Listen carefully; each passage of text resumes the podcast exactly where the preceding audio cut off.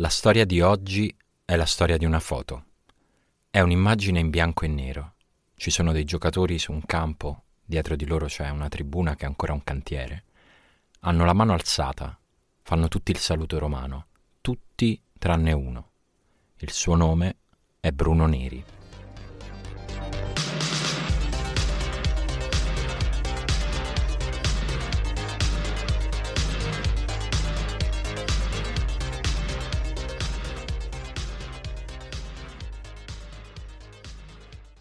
Il 10 settembre 1931 a Firenze si tengono le prove generali dell'inaugurazione di quello che oggi conosciamo come Stadio Artemio Franchi, ma che in origine viene intitolato alla memoria di Giovanni Berta, squadrista fiorentino designato dal regime come figura esemplare di giovane martire fascista.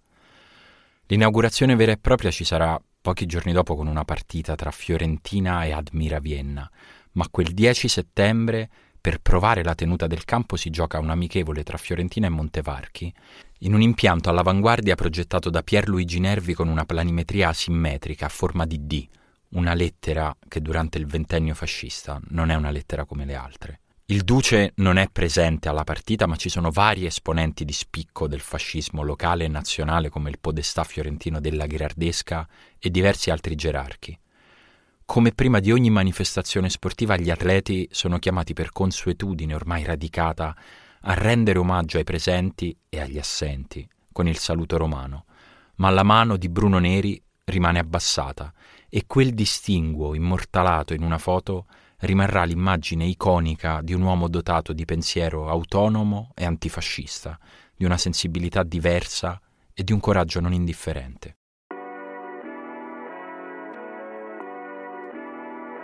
Bruno Neri era nato a Faenza nel 1910 e nella squadra della sua città aveva esordito da giovanissimo, distinguendosi da subito per le sue capacità atletiche fuori dal normale. Un giocatore di corsa e di sostanza, un giocatore moderno, come ce n'erano pochi a quei tempi. Ed è grazie a queste qualità che si fa notare dalla Fiorentina che nel 1929 decide di acquistarlo. A Firenze Neri cresce come uomo e come calciatore.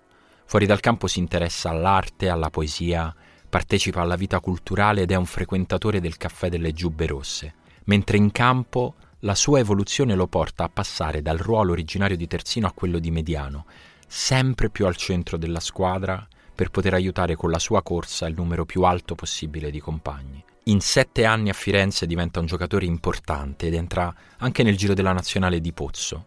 Poi nel 1936 si trasferisce alla Lucchese dove rimane per un anno per poi giocarne altri tre con la maglia del Torino, con il quale disputa la sua ultima partita il 26 marzo del 1940. Quando termina la sua carriera da calciatore intensifica i suoi contatti con gli ambienti antifascisti, soprattutto con quelli milanesi. Poi ricomincia anche a giocare a calcio ma con uno spirito diverso, con il suo amato Faenza nel campionato dell'Alta Italia.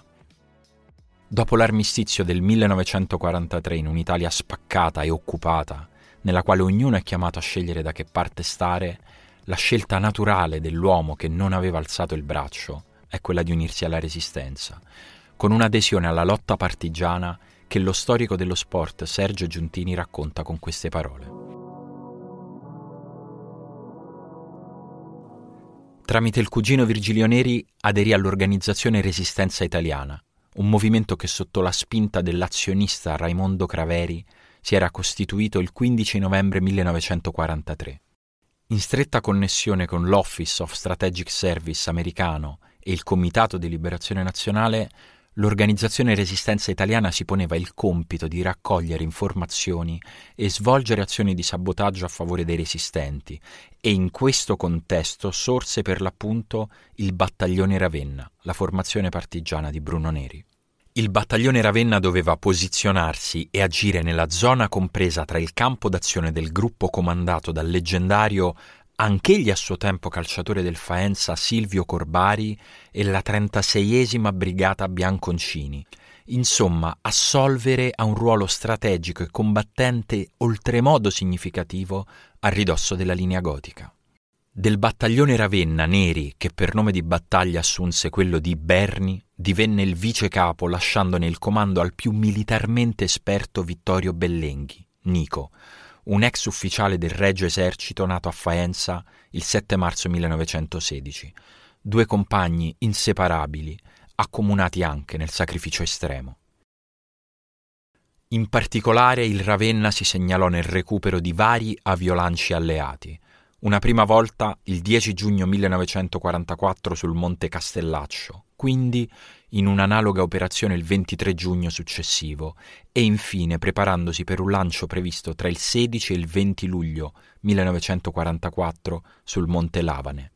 Giusto in vista di questa azione, il 10 luglio 1944, all'eremo di Gamogna, in prossimità di Marradi, perderà eroicamente la vita il partigiano calciatore.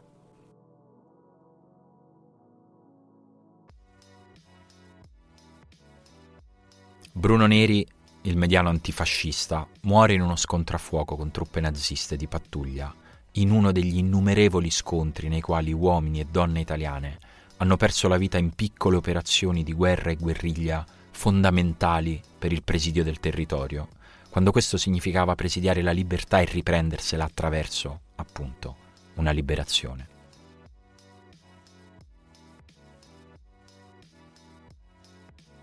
Oggi a Bruno Neri è intitolato lo stadio di Faenza e proprio a Faenza, in corso Garibaldi, una targa in marmo apposta presso la sua prima abitazione condensa e conserva in poche righe una vita fuori dall'ordinario. Qui ebbe i natali Bruno Neri, comandante partigiano caduto in combattimento a Gamogna il 10 luglio 1944.